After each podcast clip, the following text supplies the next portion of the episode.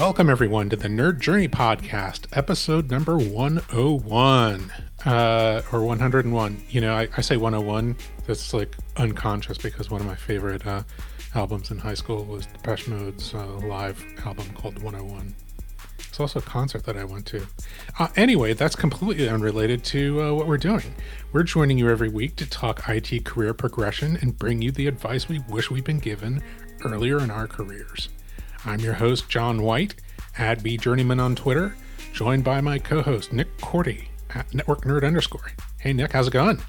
Hey, John, I'm doing great. I can't really think of any musical albums with a 101 in the title right now, but we are both pre sales technical engineers with backgrounds in IT operations. We hope our career discussions will be vendor neutral, relevant across disciplines, and remain timeless. If you're enjoying our content, please drop us a positive review on Apple Podcasts or wherever you subscribe. And if you want to get in touch with us, tweet or DM at Nerd Journey. Ultimately, we're just two nerds on a journey. A journey to virtual enlightenment. So let's take a trip. Great, Nick. So today's our discussion with Randall Cook. He had some interesting things to say about making big career changes uh, that I remember. Um, I think a lot of people in IT can probably understand that, right? Like sometimes we're faced with uh, uh, you know, making a decision to uh, move away from something, you know, a job or a position that we've invested a lot of time and effort into. 100%. And, you know, this example comes from a person who was very much into the architecture field and decided to walk away from it. But think about the amount of effort that he put in on his own time after that actualization of, I need to be doing something else for my health, family, career.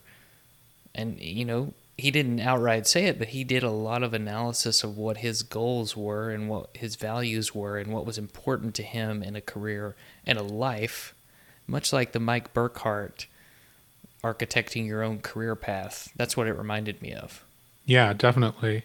Um, he also, you know, like ultimately, I think in the next uh, part, because of course this is a two-parter, you know, we're going to get into a little bit more of um, the the business he founded and and the career path that he chose, which is a little bit more like holistic um, health and food coaching um, and wellness. But um, I think that you know, ultimately, if we think about walking away from you know intense investment in, in one career and and how that is analogous to like a lot of the our career decisions that we have to face like it, it's super helpful. I mean, ultimately, for some people in IT ops, um, you know, what the a totally valid career choice would be I want to get out of IT completely. So hopefully, you know, this might help, you know, people that are making a decision to go, you know, smaller choices, you know, maybe a different variety of IT, maybe, you know, go work for a vendor, but also people who are thinking about, you know, completely leaving IT, period. Or getting into it. Or getting into it. Yeah leaving you know that you're you've uh, been a lawyer and what you really do is have a passion for technology. Yes sir. And one thing he didn't call out but there's actually a great title for it you could tell that in that in this first interview he dealt with something that a lot of us deal with and that's imposter syndrome in his oh, architecture career he just didn't feel like he was competent enough and was just afraid to fail and ended up having to fail to really get through it. But I think we should just go for it, John. Let's go into it. Part one Randall Cook.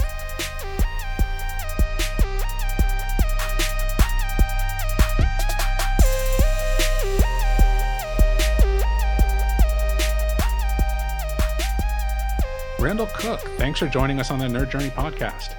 Thank you, John. I'm very happy to be here. Awesome. Hey, um, before we get you know into the meat of the interview, can you introduce yourself? Tell us who you are and what it is that you do on a day to day basis. Sure. Um, you know, I, I'm a father and a husband. I've got two little kids that uh, certainly do their best to keep me occupied. Uh, I'm a recovering architect, and now I'm an integrated wellness coach. Um, and so I, I, like to the way I like to put it is I like I help people live their best life. Very interesting. And when you say architect, you're talking about like buildings, right? Y- yes, sir. Okay. Uh, healthcare specifically, but hospitals, ERs, clinics. Oh, interesting. And when you say recovering architect, does that mean you go to like Architects Anonymous meetings or? No, it means I try to stay away from it. Gotcha. Too funny. Um, so, what is the name of your wellness business? Uh, it is Shield Wolf Wellness. Ah, okay. And we'll put some uh, social media links in there. And um, I should explain one of the reasons that we had you on was, you know, a couple different things. One, we wanted to understand that arc of um, working in one field and then making a transition to another, because, of course, we're talking about career progression here. And I think probably a bunch of our listeners have interest in being an entrepreneur. So if there's any lessons that we can learn from you there, um, that would be great. And then we also want to hear about, you know, your perception on health and wellness, you know, in this uh, kind of work from home era. Um, so uh, I think we'll get into that. But um, can you maybe jump into like that transition from architect to to trying to find something new? What that was like? What that you know what what sparked it maybe? So Randall, you happen to be a friend of mine.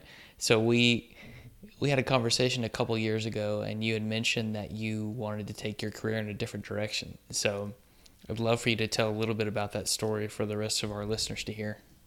Uh, sure. Um, yeah, it's a it's an interesting story.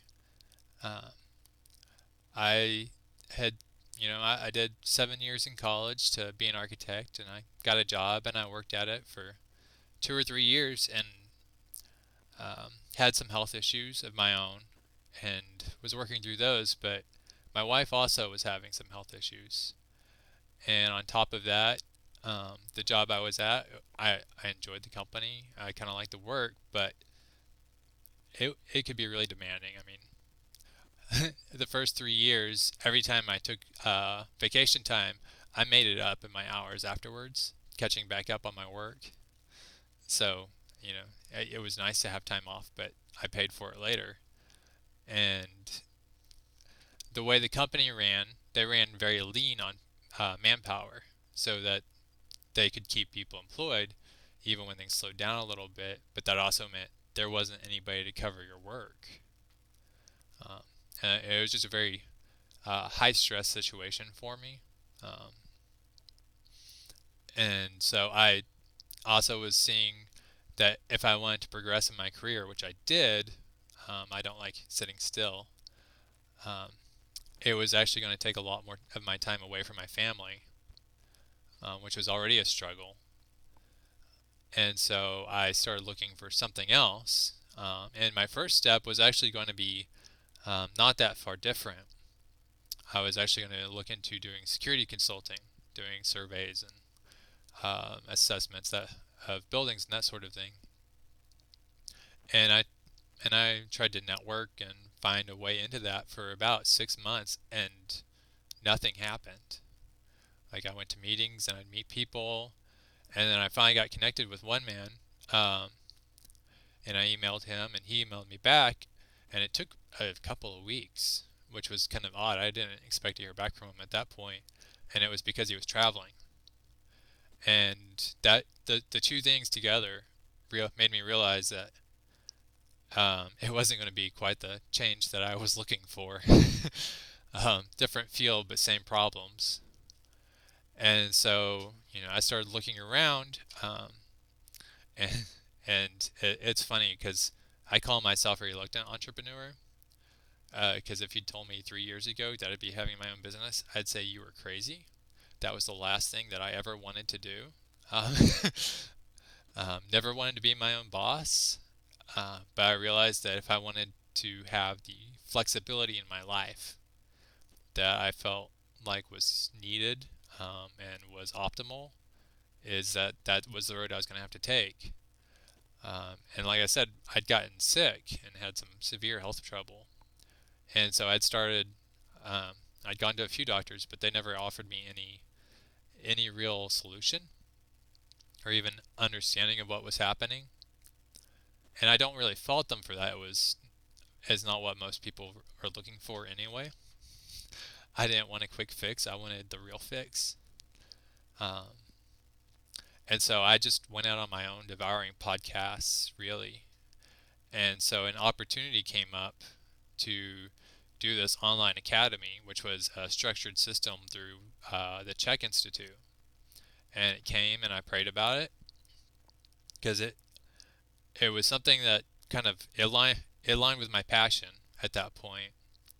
But I and it was a seemed like a good way to get a foot into the market into the to the industry is because I, I knew I didn't have any didn't have any education or background for it other than my own passion and I didn't really see people paying for that. Did you say the CHEK Institute? Yes, sir. It's uh, C H E K. It was started by a man named Paul Chek. Mm-hmm. Um, and then he actually it, he used it to create an acronym for Corrective Holistic Exercise Kinesiology, um, and and it really integrates movement and lifestyle. Um, it's it's a very integrated system. That's that's why I went there. Yeah, the the human body is a connected system, right? So it's not like uh, it's not like you can just treat one thing in isolation. You know, the, a lot of you have a lot of interconnected things and cause and effect, and it's it's funny how it works. It is the way I I like to think of it now is there's only one you, so why do you try to split yourself up? Yep, that makes total sense. So you took all the classes online, uh, you know, aligned with your passion, and you mentioned that, uh, you know, this particular entrepreneurship type career aligned more with your values of what was important to you, family, faith, not traveling, but still being able to do something that excites you, that allows you to progress. That's what I heard. Yes. Yep.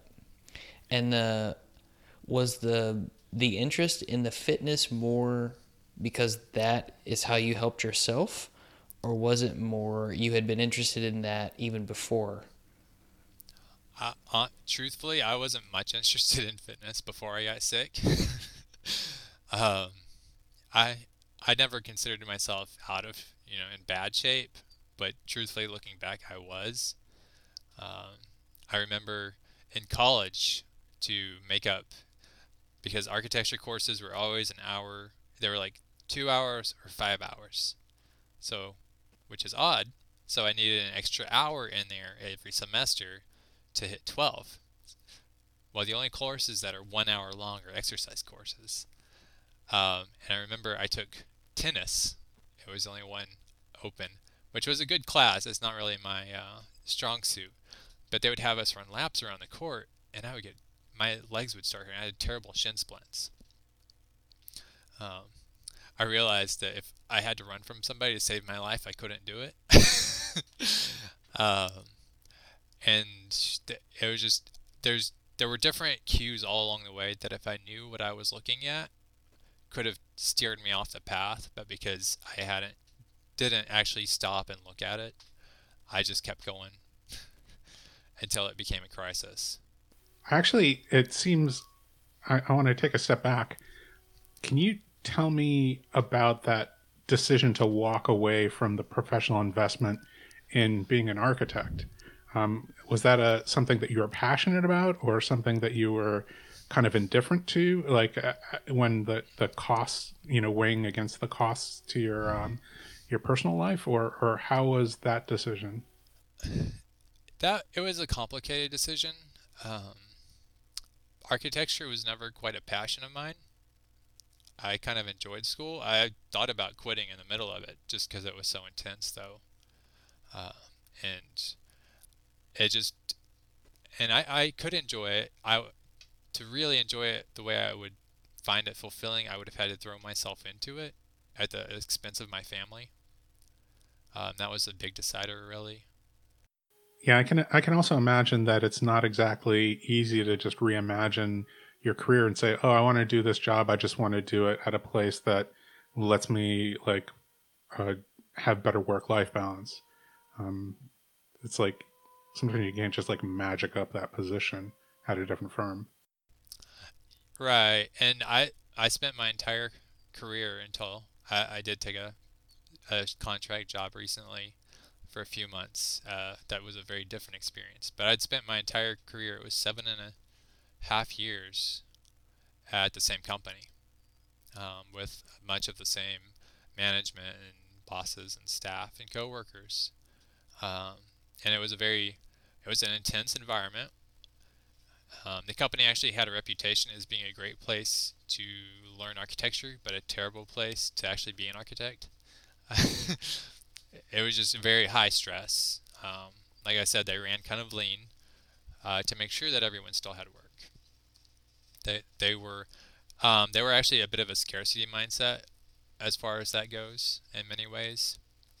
Um, taking on little jobs that they didn't need to because they're afraid of turning down work, even though it did cost them the ability to successfully produce some larger projects. Um, and so, and I since I'd spent so much time there, I couldn't really see myself moving somewhere else and stepping back from that intensity and still feel like I was doing the right job. That makes sense.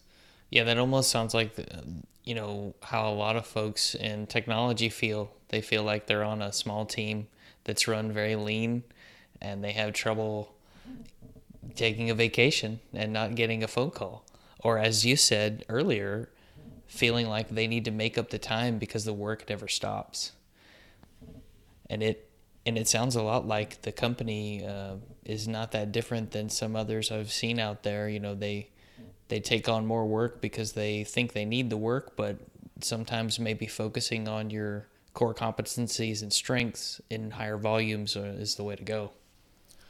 Yeah, exactly. It's interesting because I it, it kind of speaks to something that we've heard over and over again within technology, but I hadn't really thought about it being uh, something that was present outside, which is um, just being understaffed, right? Like the proper level of staffing is the level of staffing that you have where people can take vacations. And if they can't take vacations without having to like make up extra time later on, then you're not actually at that proper staffing level. You're at a level where it's, you know, well, it's just you're flat out understaffed, right? Right. And, this company, because it was so intense had a, a higher rate of turnover than some. And so uh, I remember they were trying to staff up at one point, and it seemed like for every person they hired, one person would leave, or for every two people they hire, three people they hired, two would leave. And it was just incredibly hard for them to actually staff up. That's it speaks to company culture, right? It's like, um, you know, treating the organization uh, as like the way you treat a human body, right? Uh, you talked about it already. Is like, oh, we're just going to change this one thing, and like nothing else is going to change. Usually, that doesn't work. Right. You kind of have to reimagine the the system as a whole. Right, and they uh, the company I started with was actually bought out about four years ago now, I think. Um, which has that was its own very interesting journey, um, merging they they didn't want to replace the culture, but they tried to integrate it. um, and it was it, it was interesting struggle. Yeah, that's a tough one. Now, you mentioned you found the CHEK Institute earlier, so I'm assuming that you spent a certain amount of time studying up on that before making a change out of the architecture field. Yes. I was, by the time that I left my job as an architect, I had been in, doing the studies for 15, 16 months. Um, and at that point, I had I'd gotten two certifications at that point as a holistic lifestyle coach and an integrated movement science, both level one.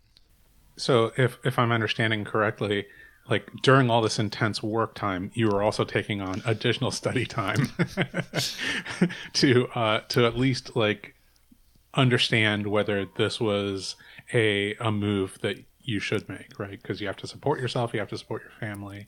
but you also are looking for a new direction. So I, I suppose that you know if the studying didn't work out, or you got you know thirty percent of the way into it and went, oh wow, this is you know all low to hooey, like then you could have at least you could have walked away and and then gone in a different direction. But um, that does mean that you're taking on that extra, right?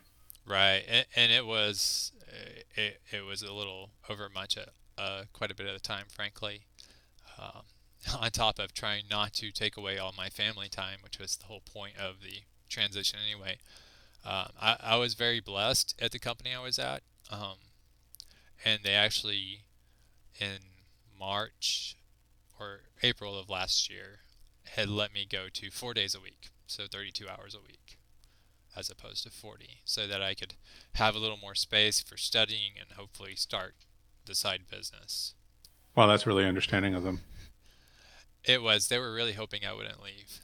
Yeah, it's not that easy to replace someone who's been with a company for a long time. You have so much knowledge of how the internal processes work and even if somebody was a very accomplished architect just walking in there, they'd still have to have a great deal of ramp time and how things work at the company what the customer base is like. And right, it, it probably would take about three months to get it accustomed to, because it's really funny. I didn't realize it at first, but um, as a young intern architect, uh, you know, I'd been with the company like three months. They'd hired somebody who was an architect, and he was asking me like, how how do they do things here? And I'm like, wait, don't they do it the same everywhere?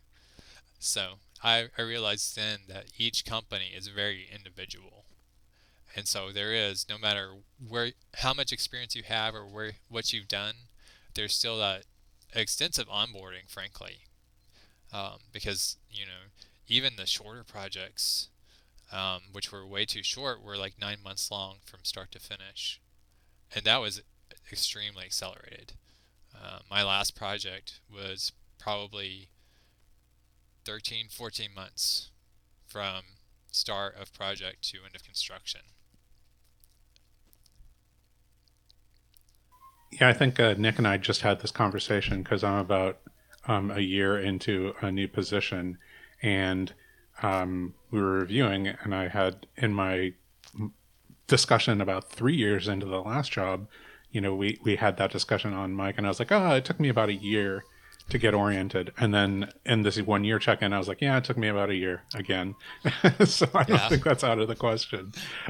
Um, but you know, it it seems to me that you know you said you're a reluctant entrepreneur, and you had the ability to go out and study about the the kind of academic side, and maybe even you know because it's online and you had you know your family around, you could maybe get some uh, of the practical stuff in too. Um, but what about the just the process of learning how to be an effective entrepreneur? Did you study that, or was that all trial and error? Well, um, they they did their the CHEK Academy has done their best to kind of give you an on ramp for that, so that you're not you know starting out flat out cold. Um, but but it's been a struggle um, this year, especially. You know the the really the biggest thing for me is uh, I had a lot of history blocks that I had to overcome.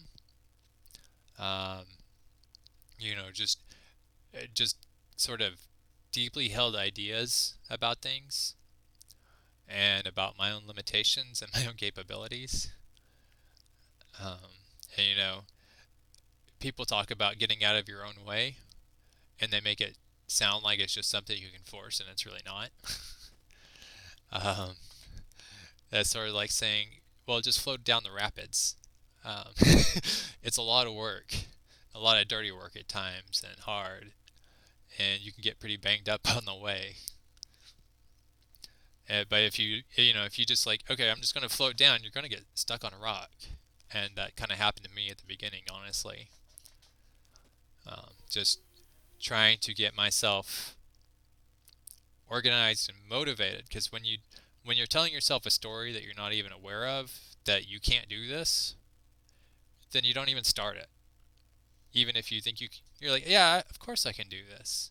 But if there's that story back there that you're saying that you can't you're going to do everything subconsciously you can to make sure that you don't do it. It sounds like a lot of self talk. I specialize in my own spells, self talk, especially this year. I haven't seen many people this year. well, I watched one of your videos on Facebook, and you had mentioned some of the reasons why you you like to talk about mindset, and it sounds like you really had to make a big effort to change your own mindset during this process. It, yeah, definitely. Um, and that's that's actually one of the things I like about the Chek model is it starts with mindset. It starts with getting clear on what what you want to do and why you want to do it. Because until you have that in place, I mean, you know, if you don't know what system you want to deploy for what purpose, it doesn't matter what stack of components you have. it's not going to get you where you want to go. Yeah, I mean that that has like a direct analogy in technology, right? If you just start going in and installing systems and connecting networks and doing random setup, like what is what is the point, right? Right. and to, to treat the human body like any differently, it kind of you know just you know it doesn't really make any sense. It's like you have to figure out the purpose ahead of time, and then you know it also it seems to me that like you can use that as motivation, right? If if something is important, then you have to you know revisit that importance on a fairly regular basis in order to stay motivated. Right. Exactly. So, how do you push yourself to do something you're not sure you can do? Well, um, first you have to decide how much you want it. You know, um, how vital is this to the life you want, to what you want to achieve? And then you also have to constantly remind yourself that failure is not bad. Um, that is that is a story that I struggle with daily. Um, uh, I've been a perfectionist most of my life, um, a self-defeating perfectionist. Because if you can't do it perfectly, why bother trying? Um, uh, and so I've been having to learn um, over and over that it's okay to not get it right. That halfway is still closer than not at all. This is a recurring theme on the Nerd Journey podcast is the the idea of being, you know, a perfectionist or, you know, used to being good at something. And when you're uh, faced with something that you're not good at yet, um, you don't want to do it because you're not going to be good at it at the beginning. Right. So you, you want to avoid that discomfort of not being good at it. And, and that mindset and that like kind of pattern of behavior keeps us from trying new things or doing anything except what it is that we're 100% comfortable with. Right. It's funny. I remember as a teenager, um, you know, if there was ever something that needed to be fixed or something that needed to be done, I always felt like you had to have the exact right tools and the exact right pieces, or it wasn't, it wouldn't work. Um, and it, it, so that really made it hard for me to actually get any traction with anything because you never have the exact right pieces and the exact right tools at the moment. Um, and so I eventually sort of just had to adopt the MacGyver mindset is like, okay, what do I have and what can I do with it? And it, it may not be perfect, but it doesn't have to be perfect. And I also had to come to a realization, like, especially, you know, with like cars, is like mechanics aren't these um, you know, they're not car fairies. They're just people who have learned a skill. And I do have a very high opinion of my own abilities. So if they can learn it, I can learn it too. But I think everybody has that ability with it to a great degree. I'm never going to be a great mechanic, but I can do car repair, minor car repair at least. Um, I don't enjoy it exactly, but I can do it. and, and it's funny. Um, you know, I, I did architecture for many years, and it probably wasn't until the last two that I felt like I knew what I was doing or that I was good at it. But, but that was me, and I eventually had to actually just acknowledge that my opinion of myself was actually wrong because I didn't feel like I knew what I was doing, didn't feel like I was very competent. but everyone else around me was telling me that I was, that I was good. And I had to realize that my opinion was so biased against me that it wasn't trustworthy. That's interesting. So I, I want to, you know, explore that a little bit. Is that something that basically haunted you? Uh, maybe that's not, you know, maybe that's a biased way of, of asking that. Um, but did you see that pattern like throughout your life um, with other things that you tried or were interested in? Like, you know, nothing met your standard and you didn't think that you were good at it. Yeah, pretty much. Um, it, yeah. I was never it never matched the way I thought it should be in my head. So and, you hadn't applied that MacGyver mindset to architecture? No, not really. Um, yeah. Interesting. So so everything had to be there and they had to be perfect in order for you to really want to move forward with a project. Right. Well, I, I could keep things moving forward, but I never felt I felt like I was always one step ahead of disaster. Like I for a long time thought I wasn't good at architecture. I was just good at keeping things from crashing down around me until the end, until after the end. It sounds like a classic case of imposter syndrome to me. uh, somewhat, and to be honest, it took some expensive mistakes before I realized that even good architects make mistakes. Um, Absolutely. But yes, no, in about the span of, or in one project, I cost the company twelve thousand, twenty thousand dollars, somewhere in there. Which, when that's half your salary, is kind of sickening. You're like, ooh, why? And they still want to pay me. Yeah, you just don't know the margins on the job necessarily, right? So. Right. Uh, yeah, at that point, I had no idea of the numbers behind it all. But still, you know, you're like you cost them half your salary, so like, surely you can't be that valuable, right?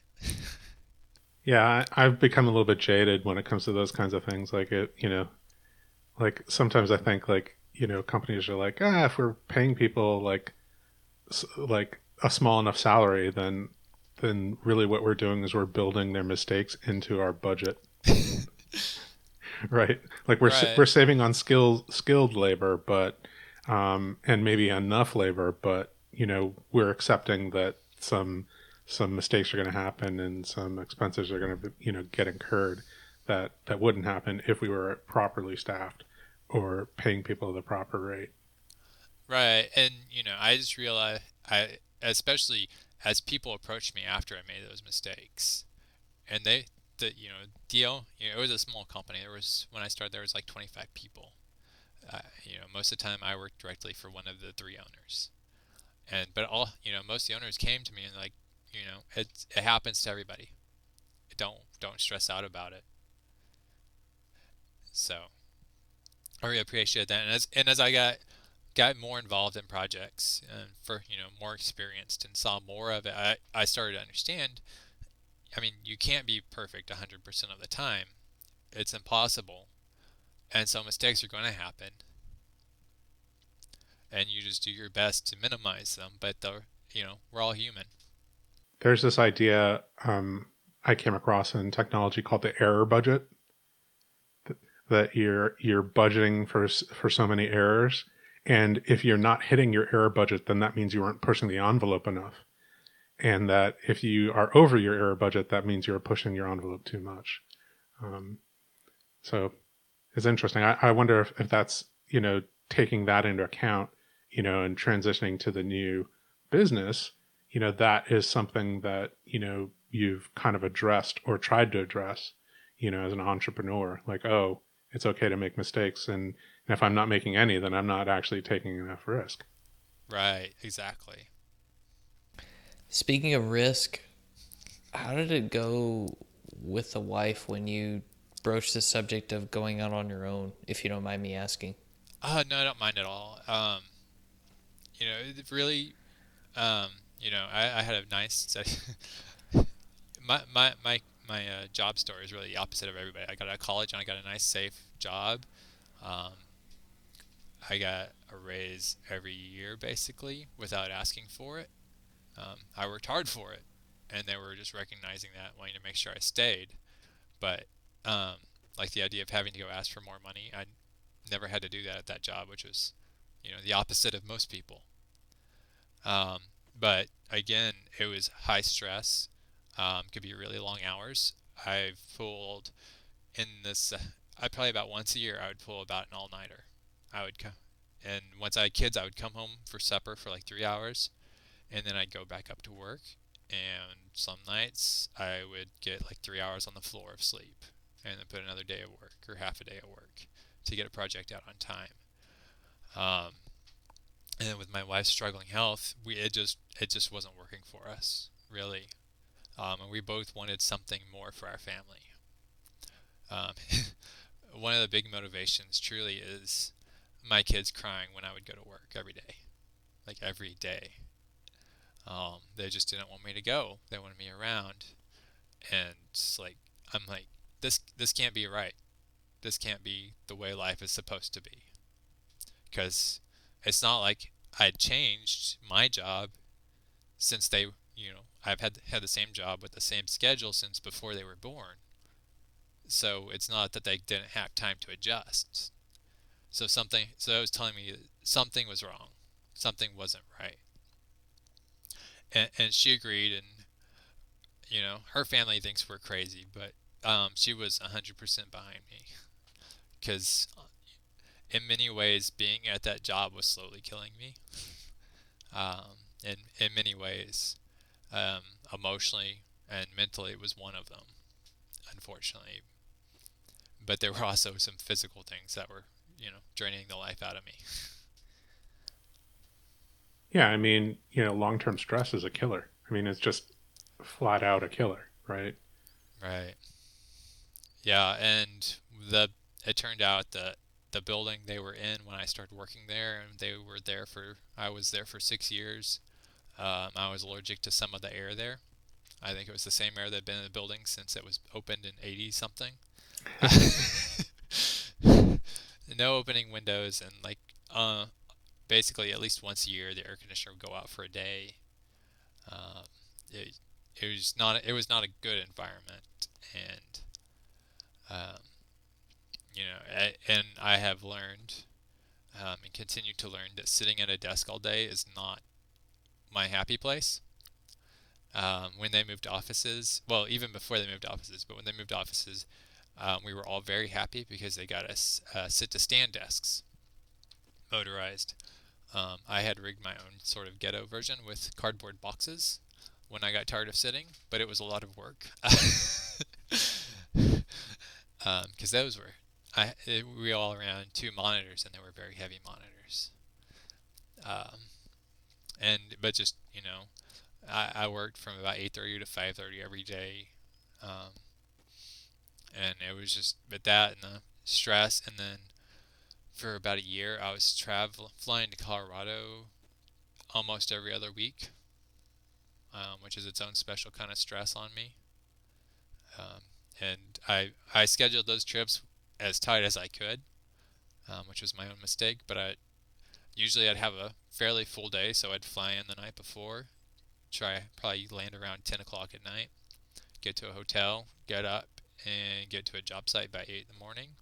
Uh, go from one job site to another, usually hit three or four in a day, and get like on a 5 o'clock flight home. That's a packed day. Yeah, that's Yeah. rough. Yeah, looking back, I really should have spread things out a little bit, but Plus, plus the altitude change, right? right. And most of the projects were in the Denver area, and it is very arid there. Um, and so I'd be drinking water all day long and still feel dried out. Yeah, it's hard when you're traveling like that. I know that not that many people have to travel for their job these days. Uh, I know it still happens for sure, but it is hard to stay hydrated on the road because when you're bouncing from meeting to meeting to meeting, you have to make sure you have water with you, and then of course you have to stop and use the restroom, and it can be inconvenient. But it, like you said, if you don't stay hydrated, then it's gonna it's gonna make you suffer. Right. Uh, I, you know, I, my wife um, does her took the best care of me I'd let her basically, and uh, she actually bought me a little uh, humidifier, USB powered humidifier that would go on top of a water bottle. Um, and she also introduced me to the trick of taking like when you're in a hotel, you take like the hand towel or you're in a big towel and soak it with water, wring it out so it's not dripping, and then you lay it over half the air conditioner vent, and that'll put air water back into the air. Right, because air conditioning not only is the air already arid, but the air conditioning dehumidifies as part of the process. So you're you're getting a double whammy there. Yeah. That's it. I don't think I ever learned that trick. It it really did help with my sinuses on those trips. Yeah, I've definitely spent some uh, nights in Colorado and and Vegas too. You know, where it's pretty arid, and it's like, geez, you just you just kind of take it for granted that like your body's going to take a hit, but maybe you don't need to take it for granted. Well, in Vegas, you get special smelly air. it, it smells uh, fancy. Oh, you're talking about like the scents that they add, Mm-hmm. yeah, to the um, casinos and whatever. The casinos that you have to walk through when you're at a convention. Yeah. Yeah. And then sometimes they, they allow smoking in those places too. It's just um, triple whammy, I guess.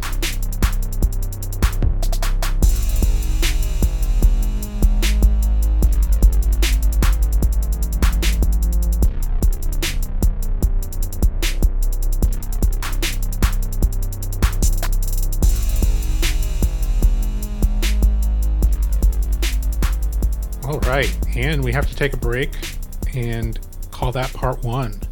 Um, listening back to that, I think something I forgot was Randall's thoughts and experiences from deciding to become his own boss. You know, to become an entrepreneur, to to start a, a business.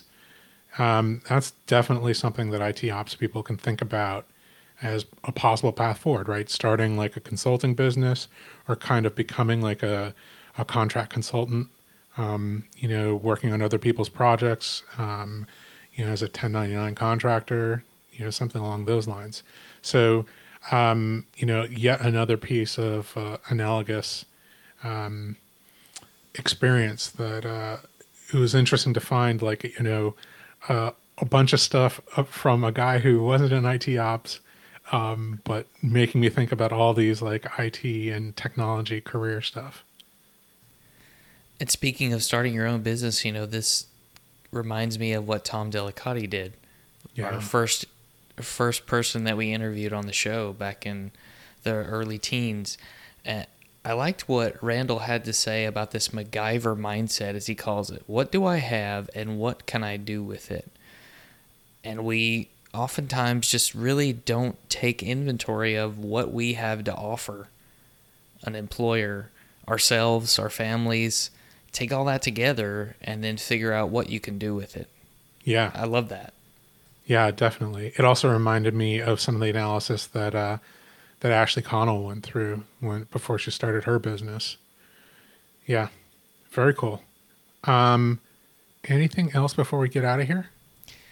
I'll just highlight that significant effort, that extra time that he put in studying his, you know, second discipline that he had to learn while he continued working because you have to eat. Your family has to has to be able to to maintain its standard of living.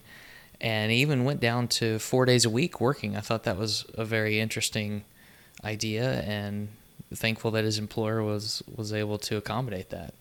Yeah, it's like the uh, tech equivalent of going out and getting like a high level certification in a different, you know, area of technology while you're continuing to do your day to day job uh, before making that big switch and, and looking for something or starting a business in it. Absolutely. Just a reminder we want people to subscribe and give us a positive review on Apple Podcasts or wherever you're listening. We want to know if we're being helpful and are always looking for interesting questions to ponder. We're collectively on Twitter at Nerd Journey. All right. Farewell, listeners. Tune in next time as the journey continues. I'm John White at V Journeyman for Nick Korte at Network Nerd underscore, signing off. Adios.